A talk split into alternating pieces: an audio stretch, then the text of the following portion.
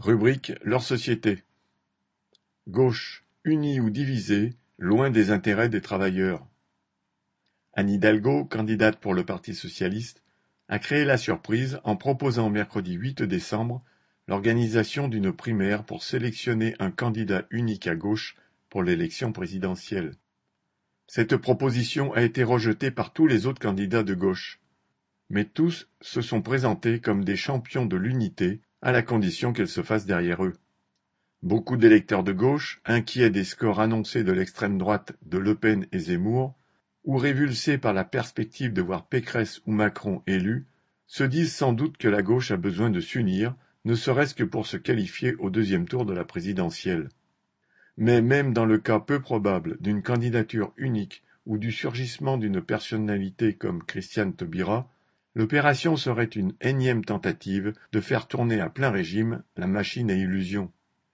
Avec la victoire entre guillemets d'un bon candidat de gauche, la vie serait meilleure. Jamais la gauche au gouvernement n'a servi d'autres intérêts que ceux du patronat et de la bourgeoisie.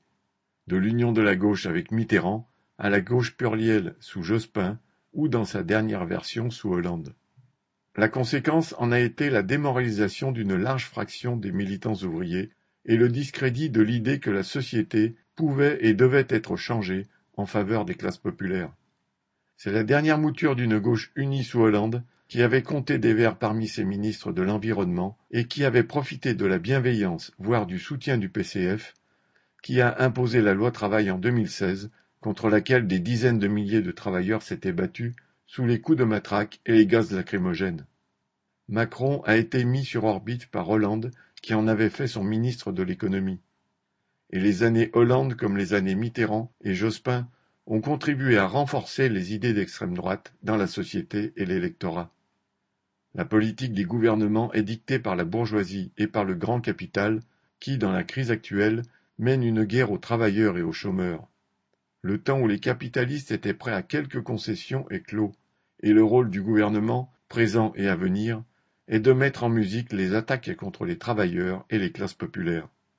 Ce n'est pas une nouvelle variante d'une union des partis de gauche faillis que les travailleurs ont besoin, mais d'un véritable parti révolutionnaire se fixant comme but de renverser le capitalisme.